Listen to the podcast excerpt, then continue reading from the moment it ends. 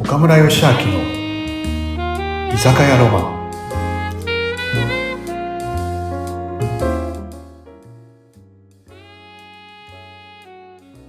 はい、船見さん、皆さん、今日もこんばんは。こん今日ばんもいらはっ。しゃい。船見はさい、ん、来ました。熊谷君、今日もありがとうね。しちゃいました。出て。来ちゃいました。はい今日は三人でスタート。熊谷君は生、船見さんはいつもの。うん。いいね。いいです。はい。はい、じゃあお待ちお待ちどうさまです。じゃあ、はい3人でしょうか。じゃあ、今日もありがとうね。熊谷君、船見さん、乾杯。乾杯。はい、さあ、ありがとうございます。いや、また会えて嬉しいな、加賀谷さん。めっちゃ、ねやっぱ加賀谷さんすごい方だなっていうこと話しててよくわかりました。いやいやめっちゃオタク、オタクというか、なんだろう、 専門家というか、ですよね。さあ、熊谷君、あれだね。うん。もうちょっとで、また、あれだね、コロナでしばらく行けなかった、あれだね、アメリカの行くんだ。カリフォルニアのディズニーね、9月にね。いいなぁ。でね、実はさ去年も本当は行く予定だったんですよ。うんおう2年ぶりに行こうって言って去年ね、うんあのー行く予定だったのがなんとうん8月に行く予定だったんです去年の。うんうんうん。でね、出発の3日前、おうコロナになりました。なっちゃったんだ。何何何が長谷君がってことはい、私がなってしまいました。わ笑っちゃいけないけど。本当にべっこべこにへこみましたよ、もおいやそりゃそうだよう。ねすごい楽しみにしてたんですよ。はい。おうしかも講演会もあったんです、実は。はアメい。リカで向こうで。すごいね、はい、あのタイーミング。日系のあの方のお人たちと、まあ、交流をするっていうのもあって、おうはい、でやっぱりこの日本で海外のビジネスっていわゆる例えばアメリカの会社がたくさん入ってるじゃないですかスターバックスもそうだしタリーズもそうだし、まあ、そうディズニーも日本なんですけど海外のアメリカの会社じゃないですかうんアメリカの会社が日本で成功してるって中でなんその経験者としてディズニーで働いてたっていう部分でお話をするっていうことになってたんですよ。なるほどね。で、まあ、アメリカのディズニーランドと、まあ、東京のディズニーランドの違いだったりとか、ほうほうほうあのそうそういう、しかもアメリカでは私も仕事が経験があるので、あそうだよね、そういう話で行く予定でもあったんですね。うんで、まあ、それは、その、行くときに、まあ、せっかく加賀谷さん、アメリカ行くんだからって言って、10時間を設けてくれて、2日間は私、アメリカのディズニーランドに行く予定だったんですよ。あー他のメンバーは、あの、エンゼルスに行くって言って、おあ、行ってらっしゃい。近いからやばいやばいねエンゼルスのねいや、いかま、あの、野球行かないんですよ。私はディズニー行くん で。とにかくいいから、あの、ぜひ皆さん野球観戦行ってくださいね。って感じでしたけど。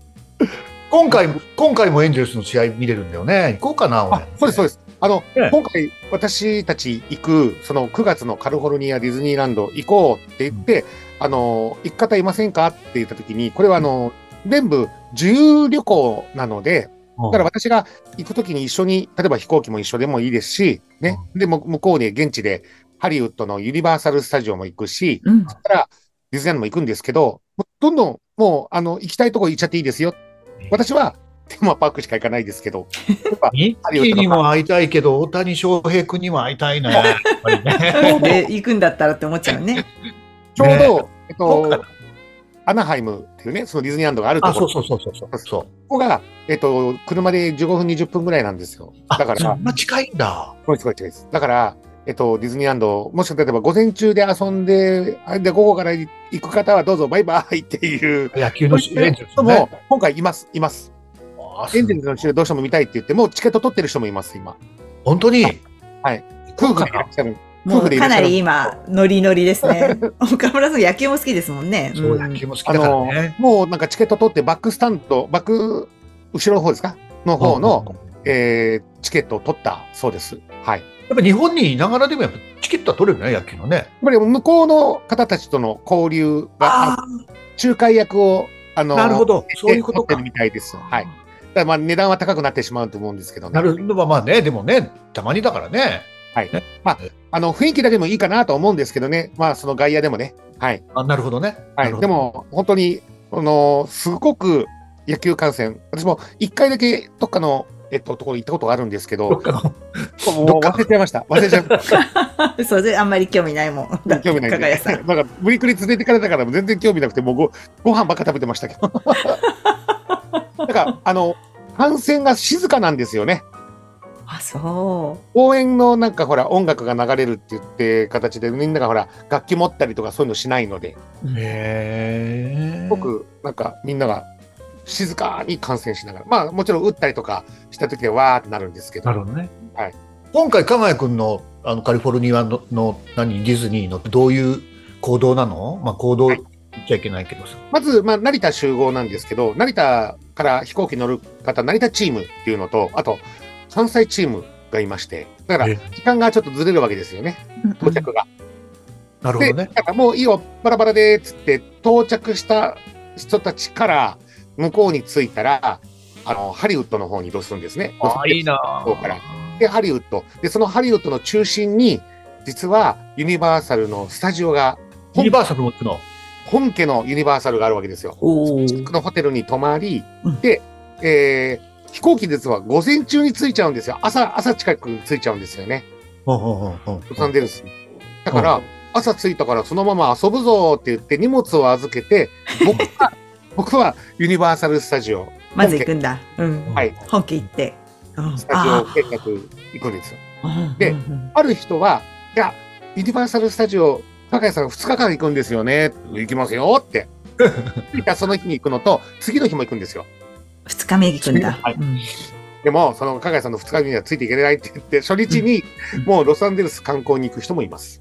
うんうんうんだからあのほら、チャイニーズシアターってあのほら、みんなハリウッドのスターが手形が置いてあー、あるはい。じゃないですか。あるあるある。あああいうところに行きたいっていううんうんことだっいたり見た方がいいですね。せっかく行ったらね、ああそとこはね。ハリウうんッドのサインがあるじゃないですか。山にハリウッドって、ああおうおうおうおうあいう公園のところで写真撮りたいとか。まあまあ、それぞれ皆さん好きなところに行くわけですよ。ハードロックカフェ行きたいとかね。まあいろいろ。おう行きました、 このカフ昔。ェ、これ東京でもあるけどな、まあ、ロサンゼルスのお店とか、 ね、建物違うからみたいなね、まあ、いろいろとその向こうのその有名な観光地に行きたいと。うんで、いろい僕ろはねまあ、そのユニバーサル・スタジオ入りますから、もう本当にそこは自由ですよ。で、その日は終わるわけですよ。で、2日目。で、私はまあまたユニバーサル行くわけですよ。 ねねあの、加賀井さん、そのディズニーだけじゃなくて、そういうユニバーサル行くのってなんか理由あるんですかテーマパークっていうのはう、んやっぱりこう刺激があるわけですよ。うんディズニーではこうやってる。ユニバーサルではこうやってるって言って、全然やること違うんで。違うから。だからそうすると、やっぱりこう、ディズニーだけが僕は全てじゃなくて、ユニバーサルのやり方っていうのをすごく好きで、うんなんかねなんかねいうなみさんさはい。先週も話したけどね加賀谷君にアテンドしてもらいながらディズニーランドを回るっていうので僕4回行ってた 超超楽しいんだけどねでその時了に解てやっぱ。り加賀谷君はディズニーの博士じゃない、うんはい。でもやっぱ何経営経営的に戦略的にみたいなのがディズニーランドとユニバーサルってちょっとこうな理念的にちょっと相反するものがあるんだよね加賀谷君ね相反するっていうかなんかね戦略的に違うものがそれで、へーやっぱりディズニー語るには、やっぱりその相反する、反するというかね、ちょっとやり方の違うユニバーサルをもう研究してたら、ユニバーサルもアテンドできるようになっちゃったんだよね、カトリック加賀谷君ね。ですね。だから、やっぱりナンバーワンって、日本の業界のレジャーではナンバーワンがディズニーなんですようん。で、次にナンバーツーってなってるのはユニバーサルなんですね。まあ、売り上げもそうだし、あとは集客もそうだし。だから、私はもうテーマパークっていうのはディズニーだけが全てじゃなくて、レジャー業界って中で、やっぱりそれに追っかけてる、またはお互いにライバルじゃないんだけど、競争し合ってる。競争っていうのは別に、あの、ディズニーはユニバーサルって、ユニバーサルはディズニーって言ってるわけじゃなくて、お互い実は仲がいいんですよね。なるほど。そうなるほど歴ね。史合ってるんですよ。だから、僕はそうやって 毎週毎週ディズニーに行ってるけど、実は、アメリカのパスポートうん、ユニバーサルスタジオ持ってます。そうなんだ。だから、 さす月が。に、月に必ず1回2回行ってるんですよ、実はユニバーあサそうなんですか。ル。で、本も書けました。こうやってね。あ、ユニバーすごいディズニーランド VS ユニバーサル・スタジオサースサービス業の教科書っていう本があるんですね。これ私が去年、実はあ、もう1年前にえー本出したんですよ。うん。いや、それここまが、ここが違うよっていうのが、その、ディズニーはこうしてますよ、ユニバーサルこうしてますよっていうね。うんたまたま今日ちょ本持っててよかったですね。いやー、すごい。はいっていうような感じなので、まあ、ディズニーだけではないよっていう部分でユニバーサルも行くので、アメリカでも、やっぱりこう本家の方を見て、で、その本家がやってることが、アメリカのユニバーサルが、今度大阪、ユニバーサル・スタジオ・ジャパンが真似するってこともあったりするんですね。だからうん、僕はその先に、一番早く先にいろんな技術とか新しいことをやっているハリウッドを見て、で、大阪はどうなるかなっていう部分。今度またそういう目線で楽しめるんですそね。うそうそうそうなるほどね。うん専門家だな。で、そこが終わって2日目なんですけど、2日目は今度、そのユニバーサルの2日目の夜終わりまでじゃないですか。終わったらその足で今度ね、えーアナハイムってところですね。カリフォルニアの方から、もうちょっと下の方に行くんですけど、南の方に。はい。ディズニーランドのそばに、えーあるホテルに移動します、夜。へえ。で、夜、そこで宿泊して、はで、い。次、朝からディズニーランドに行くということになあ、朝一で行くためにそこに泊まるそうですに先に移動かしてこい帰るんだ。そうです、そうです。ま、前乗りですよ。前乗り岡 村さんディズニーランド4日間行くわけです。そっから4日間行くんだ。 4日間なんですけど、ディズニーランドって、これ、隣にですね、まあ、ディズニーランドっていう大きな敷地の中に、テーマパーク2つあるんですよ。テーマパークが。へえほら。ここにも、東京もほら、東京ディズニーランド、東京ディズニーシーってあるじゃないですか。はい。で、カリフォルニアの方にも、ディズニーランドっていうリゾートっていう、この二つ大きなこう敷地の中に、テーマパークが2つあります。へえ。 1つが、ディズニーランドっていう名前の、もう今からもう70年以上近く前にやってるテーマパーク。うんウォルト・ディズニーさんが作ったやつ。で、もう1個が、2001年に、カリフォルニア・アドベンチャーっていうテーマパークができたんですね。へなのえ。このディズニーランドとカリフォルニア・アドベンチャーっていうのを、多分、えっ、と、2日間ずつ行くんじゃないかなと思います。あ、そう。で、じゃあこの二日アドベンチャーの方って日本ではないから全く違うものなんですか日本にはないもそうのななんんでですすか。これおがーそこでしかないものなので、例えばあの、僕が本当にすごく日本ではないなって、日本で来たらいいなってものばっかりあるんです。それは何かっていうと、うんうんうんあの、マーベルって言ってですね、うん例えばマーベルっていうのはスパイダーマンとか、はい。おーへはいえ。キャプテンアメリカとか、そういうそのコミックから出てきたキャラクター、スパイダーマン。ン、それからね、えーキャプテンアメリカっていうような、そのアメリカンコミックのキャラクターたちが出てくるアトラクションがあるとか、うんへえ、面白そそういうところの場所がある。あとは、うんうんえー園内自体がそのカリフォルニアってつくので、カリフォルニアのその西海岸の海をあの移動遊園地ってよくあるんですね、カリフォルニアって。でそのへー移動遊園地をテーマに作った、えーところがあるので、ジェットコースターがあったりとか、観覧車があったりとか、はい。そういう、なんかちょっとしたディズニーランドにはないものが、乗り物がたくさんあ、作られてるそうなんですか。いやー、興味あるわー。いいですね。すごいですね、やっぱりね。なのう。でちなみに、かがやくんさ、うんはい夜とかも飲み行ったりするのこれが園内がもうお酒が飲めるのでカリフォルニアアドベンチャーってところは。おお、どこで園内はい、園内でもう飲んでますね。皆さん。俺お酒飲めるかのちょっと今から心配しちゃってるけどね。もうねそれがないといかなかったりして。カリフォルニでアも夜、夜とかはどっかご飯食べ行ったりするんでしょあそうですね。あの、ホテルの通通りりはあはるし。もねういろんな食べ物屋さんがあるとこなんで、あはいそうそうだね。そりゃそうだね。もう飲み屋街もあります。はいへえ。まあ、あとは、あの、近くでいろいろとコンビニみたいなものもあったりするので、うん。ちっちゃいね、うんキオスク、そこでお酒とかを買い込んで、ホテルでっていう、部屋飲みっていうのもしたりも。で、香川君はさ、はいそのアメリカのディズニーだけじゃないんで、他のとこもね、もちろそうなんですよ。世界のディズニー回ってますから。ん。パリ 世界ディズニどこが一番素敵ですかやっぱり全然違ううんそうですね。あの、全部にやっぱ特徴がありまして、ー。ああ、そうだろうね。一番、やっぱりこう、でかいうん、でかい、もう本当に、もう規模がでかいっていうのは、フロリダなんですね。フロリダなんだ。はいもう敷地面積だけでもうびっくりしますよ。あの、敷地面積が、あの、半径が71キロ四方なんですね。え、何ちょっと待って、ちょっと待って。 71キロ四方はい71キロです。だからどういうことかというと、一辺あのが。東京の東京のあの山手線ってあるじゃないですか。うん。山手線のその環状、ぐるーって回る、はい。面積がすっぽり入っちゃう。入っちゃうんだ。はいわあ、すごい広いね。歩けないね。あ、歩けないね。だからもう全部バス、ないでしょ。歩けないね。車じゃない。じゃあ、あの、なんか乗り物でこう移動する感じなんではすい、か、モノレールと、あとバスあでやっぱす。そうそうなんで、やっぱ園内もそそうれなんはです。、金谷君、東京ディズニーランドの何倍くらいあるの敷地面積って。まあ、敷地面積ではもう数えたらもう何万ってなりますよね。いわゆる、そのテーマパーク1個っていうのがあるじゃないですか。例えばディズニーランドだったら。で、動物園ってのがあるんですよ。いわゆる、ディズニーワールドっていうのは、まあ、71キロ四方って言って、いわゆる山手線の内側が入っちゃうぐらいの大きさ面積ですよ。そこに何があるかっていうと、ホテルが30個あるんですよ。 30個あって。こういうことね。なるほど。ホテルが30個。それから、テーマパークが4つ。うん、うんそれから、えっ、と、ウォータープールって、プールのテーマパークが2つ。あ、だからもうすごいんですね。もう規模がもう全然それから想像、想像外。皆さんがほら、イオンとかジャスコみたいなショッピングセンターあるじゃないですか。うんはいうんあそやれだのショッピングセンターみたいのが、倍ぐらいの大きさのが1つ。うんへーはい。なんで、かすゴごいルね。フもあるし、ゴルフ場もある。ゴルフ場もありますし。で、あのーいわゆる、インスティテュートって言って、いわゆるその教室。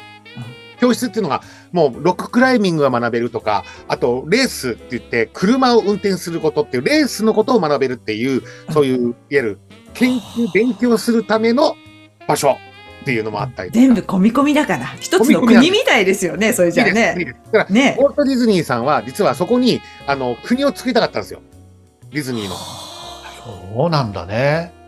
だから、あのその場所には裁判所と、あともう一つ、もう一つ、それ以外は全部揃ってるんですよ。学校もあれば、家もあれば。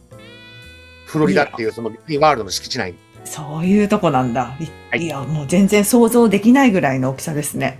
いや、でも、すごいね、岡村さん。だから、すごい。フロリダ、フロリダは一番でかいです。加賀谷君が働いたのはそのフんフロフリロリダダ。です。フロリダですフ。ロリダの何されてたんですかそこで乗。り物と、あと、お土産の販売。もともと私、販売のお仕事から入ったんですよ。へえ。もうね、そしたいのは乗り物だったんですね。この前わもあ。さ、加賀谷君とね、香取君のん何対談のね、話の中でかあの香取君が言ったんだけどさ、はい、はい。日本人だからさ、うんうんやっぱり物がすす売れないじゃない、ね、その時にさうん、こう、加賀谷君が、こう、ね、普通にしたら売れないから、つって言って、いろいろ、こう、なんだろうな、こう、いろんなことにチャレンジしながら、こう、物を売るんだけどね、でその時の、もう、加賀谷君の行動に、香取君がびっくりしたんだ。だからいろいろ苦労とかあったんだね、加賀君ね、向こう行ってね、最初はね。あの、わ私、そんなに学力が、ね、学歴があるわけじゃなくて、本当にあの、学校卒業してから、ディズニーランド働き始める。で、英語なんかもう全然喋れなかったわけですよ。観光レベルぐらいだったんですよ。ええ。で、でも試験をね、頑張って、その、ディズニーの先輩がね、諦めるなって教えてくれた、はいま。あ、アメリカの経験者だったんですよね、ディズニーのね。日本に戻ってきて、で、僕も働きたいって言ったら、絶対行きなさいって言って、背中を押してくれたんです。まあ、その、受かっちゃうんですよね。英語そんなに、あの、堪能じゃなかったのに。うん向こうに行ったらなんとかなるよっていうのも、その面接官も言ってくれたんで、 うんだとしても、やっぱりこう、生活のね、えー会話、うんそれからあと、仕事の会話って難しいわけですよ。お客様に整理をするい。やー、絶対大変だよね。それがどうしたんで最す初やっぱりこう、うん名札がジャパンって書いてるんですよね、名前に。うんやっぱりパッて見た人にあんまりこう、喋りがあまり堪能じゃないと、もう名札見て、あ、こいつ日本人だから無理だなって言って、あ他の従業員探しちゃうんですよ、お客さんが。あ、なるほど、それが分かっちゃったんだ。これが悔しくて。悔しいね、それは。だから、まあ子供相手にって言って、子供と一緒に遊んでればって言って、で、私があの、まあ床がね、カーペットなんでね、ただあの、馬の形に、ね、なって子供の背中に乗せて歩いたりとかしてたりとかすると、やっぱり子供はすごく、あの、無邪気に遊んでくれるんで、私と一緒に。うん、うんそこから仲良くなって、で子供と仲良くなってるから、親も、あ、この子は、あの、子供と仲良くしてくれてるから、じゃあ、あの、この子から商品、ちょっといろいろと一生懸命喋ってるから、聞聞いて買おうかなっていうなってくれるって、まあ、そうやって、どんどんどんどんコミュニケーションが図れるようになったっていうことなんですよね。すまごいよね。あやっぱそれノルマとかああるんだね、ノルマみたいなね、はいどれ。そうですねあとはやっぱり、子供って教えてくれますよね。大人とあの比べてピュアですからうんわかんないって言ったらちゃんとしっかりこう子供が教えてくれるわけですよ僕にとって、はい、子供の英語英語ってすごくやっぱりこうわかりやすいですね小さいお子さんに教えてもらったんですか、英語そをうですそ。うですなるほ大ど、人はやっぱり見下したりとかうんうんうんやっぱ教えてくれるのにもしっかり教えてくれないんですけどうんうん仲良くなった子供はしっかり僕にばっかり心開いてくれてるのでうん言い方はこうだとか こんな食べなきゃダメなんだよとかっていううん作り方まで。でちゃんと教えてくれてるのでえそこからあのー英語の言葉ってどんどんどんどんその上達するようになったんですよね。ねえ、かがやくんのさ、今こう、ディズニー博士と言われ、ねえ、本も何冊だ出したの4冊出させていただきまし素た、晴らしい。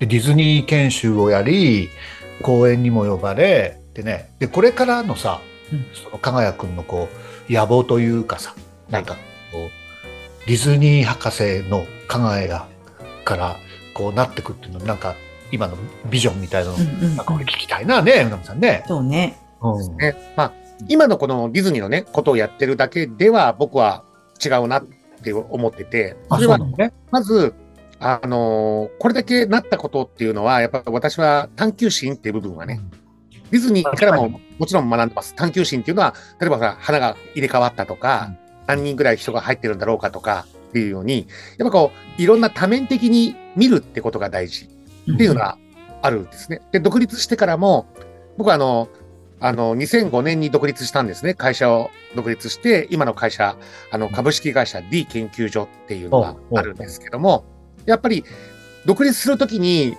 もうディズニーのことだけでは全然僕はもう、講師としてとか、あと、会社のし一オーナーとして、社長としてって言ったら、まだまだ全然、えー、引き出し足らなかったので、で僕はその、香取と一緒に、香取が学んでる師匠がいたんですよね。うんうんうん香取は、加賀谷、お前はね、ただディズニー引き出しだけでは、あの、経営者としては、まだまだ引き出しは足らないから、うんもっとね、その経営のこととか、あとはそのリーダーとか、まあ、いろんなことを学ぼうって言ってうん、香取がいろいろと連れてきてくれたとか、一緒に学ぼうって言って、優紹介しい。先生が3人いるんですよ。そうなんだ。誰ですかかがやくん、ちなみに。 3人、1人目うん。福島正信先生。あ、福島さあん。大好き、福島先生ね。大好ね、き。いいですね。はいうんうんで、2人目、うんえー、隅田先生って言って、これ、あうの、んガリュー先生っていうんですあ、が聞いたことあります、ガリュウ先生。うん感動なる経ほど営コンサルティングあっていう、、感動系コンサルティングですね。あガリュウ先生、はい。勉強し,し、へーしたいな。うん。はい。うんうんうんはいで、もう一人目、最後うん、えー鬼沢先生っていう。鬼様先生。これは、鬼沢さんっていうのは茨城の方に住んでいらっしゃるんです。水戸に。えあの、経営品質っていうね、協議会っていうのがあるんですけど、こうんうんこで、えーリーダーとはっていうことを教えていらっしゃる。えちょっと僕も勉強してみよう。うんうんすっごい。で、僕はもうそれを、その学ぶっていう部分では、やっぱりこう、僕は下手、もう下っ腹ばっかりでずっと働いてた人間なので、うんうんうん。上の立場で働くっていう、いわゆるその教育とか、まあまあ、または指導者とか、上の立場っていう部分っていうのは、なかなかもうディズニーではさせていただくっていう、まあ、あの、機会がなかったわけですから。っうんうんうんていうと、やっぱりご自分が上の立場でとか、あとはその上司とはとか、あとはその教育とはっていう部分で、うんまあ、いろいろと学ぶっていうところがあった。ってところで。いやまーあ、そういう部分で学ぶってことがたくさんあった中で、ねで。その、二人目の隅田先生がよく言ってたことなんですけど、必ず勉強会の一番最後にね、割とね、多面的に見なさいと、物事をって。え多面的に。見るっていうのは、こう、まっすぐ見るだけじゃないと。こう見れば、こう見ればってね、いろいろと左側周りから見れば、右側周りから見れば、その一つのものはいろんな風に、その形が変わって見える。うんってことは、それは仕事もそうだし、プライベートもそうだし、いろんなことをね、ものの見方を変えれば、いろいろと行動変わるよ、とか、っていう部分を教えてます。それが僕の中で。でスイッチが入って、やっぱこう、い自分がやってることはディズニーのことっていうのは、まあ、探求心があると。でも、自分がですね、いろいろと趣味というか、好きなことがたくさんある中で、もう一つはですね、料料理なんですよね。うんえーそ料理の研究が大好きなんですようん。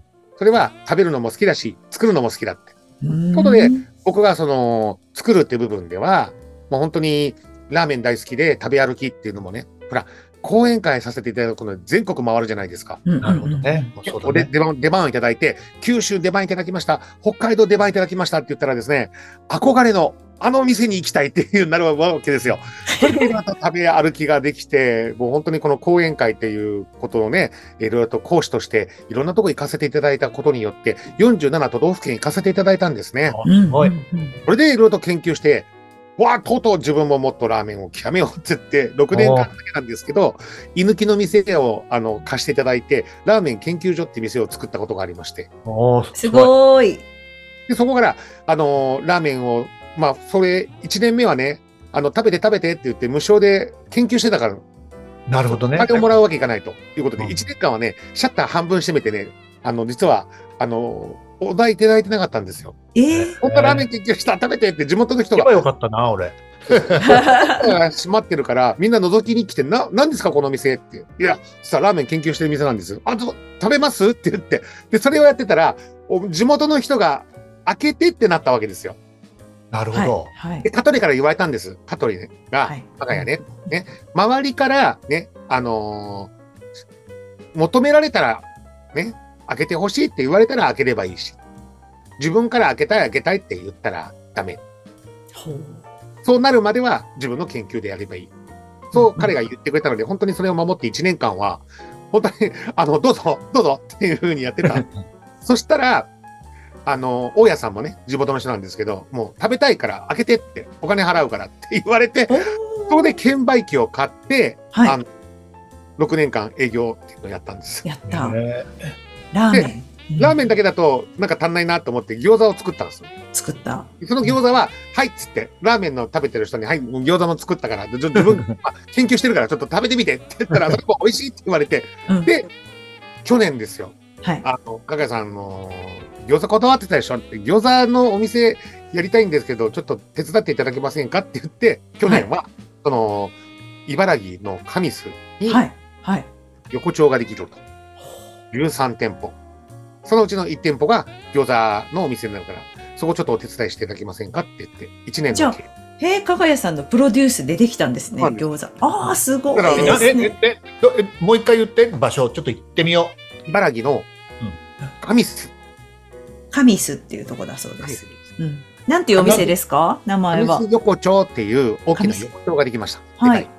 去年の8月に店名は横丁に13店舗ある中の1店舗餃子のお店。うん名前は加賀屋商店です。加賀屋すぐわかるね。すぐわかる。加賀屋商店です。皆さん、加賀屋商店です。そこで、いいよまあ、その餃子も開発してって言われたので、うんうん僕、その全国講演会でお世話になっすたとこごろい。うんうん広島、広島にですね、餃子の皮を作って70年っていう会社があるんですよ。えそこの会社さんとえー勉強会とかそういうことでつながりができて、で、僕餃子作るってことになった時に、その、広島の井槌さんっていう会社なんですけど、井槌さん、ちょっとね、餃子を作ることになったんで、ちょっと一緒に協力してもらえませんかって言って、餃子の皮から、中のあんから全部、あの、研究を一緒にやって、え。えで、開発できたのがうん、今、そのお店で、加賀屋商店で出してます。う。で、なんこかれ通販に買えるんだっけ通そう販に買なんえでるす。通販も、実は同じ餃子が、買えるあ、本当ですか。じゃあ、まずそこからかな。いいですね。それそうですが、ねえっと、加賀谷さん、ベースでよかったですかはい、加賀屋商店のベースで、ベースがあるので。じゃあ、それもね、リンク貼っておきますね。今度、香川君さん、飲みに来るときお土産持ってきてよ、あ餃子。持ってきてよ。そうですよね持ってきてよって。俺焼くからさ、俺ここで焼くからさ、そそれをあ二そつつまみに今度食べようよ、ね。はいはい、お願いします。あやっもたちろん嬉しい。持ってきます、持ってきます。めちゃくいちゃ、ろいろあの、ね、気に入っていただいてます、皆さんに。はい。でもすごいやっぱ研究家だから、ね、すごいそのオタク度がやっぱりこう、すごく特徴でもありますもんね。加賀谷さんのね。研究が料理っていう部分で、自分がやっぱ食べ歩き、食って大好きなんですよ、食べるのが。そうねすると、やっぱりこう、今何がそのブームなのかとうんか、うんうんうん。どんなものをお客様が今求めてるのかとか、いろんなのを研究してですね、餃子の次がですね、ハンバーグです。す素晴ごらい。しい。食なんかそ、してあと、うん。おにぎりです。おにぎりもやおに、ぎり今研究中。なんですよ。だかあら、もう大変です、ねもう本当に。じゃあ今度さ、うんうん江口さん俺ね、うん10月にね、はい5回目の、うん5回目の行くカール君アテンドディズニーがあるんだよ。あ私も行きたい。 え行こう行こうよね。その時にはあれ10だ月ね、やる本当行く行く。 10月うん。そその時にはね、回りながら、あれだね、うんあの、ディズニーの秘話とうん。餃子とラーおメンにぎりとハンバーグといっぱいありますよ。。あとは、僕、あの、岡村さんのところで、うんもし定休日とかがあったら、はいそこのお店で作らせていただければなと思いますけど、あ、嬉しい。いあ、なんかやりましょうよ、それを。加賀屋商店。こういう加賀屋商店の、あの、特別な日って、看板のない居酒屋、加賀屋くんバージョンで。俺ちょっとまた考えてることあるから、今度またゆっくり聞いて。いや、嬉しい。静岡にも来て、もう一回また来静て。岡うんで私がおにぎりとか餃子とかをね、作らせていただく会。あ、集客しますよ、私、そはいれ。ちょっとやろいよ。うや、みんな、皆さんぜひせっかくだから来さて。か加賀谷君の公演をなんかはい企画してさ、そうですね。そうダそブルれでで、。それと一緒にそういうイベント持っていや、それ決とまりか、ぜぜひぜひ、小林さんもいらしてください。やろラーうメやンろを6年間研究した時も出張でやってて、あの、セミラーっていうのやってました。セミラーメランだからー、セミナーを勉強した後、ラーメン出てきますよっていう、セミラーってやってう。うわ、嬉しい。なので、なんかね、食って部分のいわゆる、加賀屋のその探求心って今、セミナーもやってるんですね。あいいねでもねオンラインで。ぜいわひゆるぜその、ひ。好奇心とか探求心ってなんで生まれるのっていうのを今オンラインでやってるんですけど、まあ、そういう部分で、あの自分がもうとにかくその研究することによってその幸せになれるところっていう、いいね自分が幸せだけじゃなくてこの幸せをどんどんどんどんこう食べてもらって美味しいってなってその食べた人が自分も作るっていうのって作ってまた食べてもらうっていうふうにうんうんうんう僕ん。尊敬してる料理の方がいらっしゃるんですよ何人も。はい。例えば、愛媛で言うと、もう創業100年っていう、あの、洋食屋さん、丸文さんっていう、真鍋社長ね、尊敬してます。それと、あとあの、YouTube でもやってらっしゃったりとか、すごくあの、僕も、あの、この人面白いなと思う、あの、シェフなんですけどうん、うんうん。あの、鳥羽さんって方がいらっしゃるんですね。はいはい。一つ星のレストランでやってる。その方の理念がめちゃくちゃすごくて。いや、そんな話も聞きたいね。そうですねそのね、方がね、鳥羽さんはね、なんて言ってるかっていうと、理念がね、幸せの分母を増やすっていうのが、実は理念なんですよ。うんうんうんうんうんだから、料理を食べて幸せってなってもらって、その幸せになった人がまた幸せを提供するって、どんどん増えていくんだよって。分母を増やそうって。いいねいいはいだからね僕。もそれをすごく共感して、自分が美味しいって幸せってなった時に、それを提供したいと。うんそれが美味しいってな幸せってなったら、その方が今度は自分で作って、それを子供にとか旦那さんに広がっていくっていううん。そういうことをやってるのが僕の研究の中でも食って部分もあるので、だから会社がですね、2年前に名前変わりまして、今までは加賀屋感動ストアマネジメントって会社だったんです。うんうん会社を改名しまして、株式会社 D 研究所になっいたい。研修所。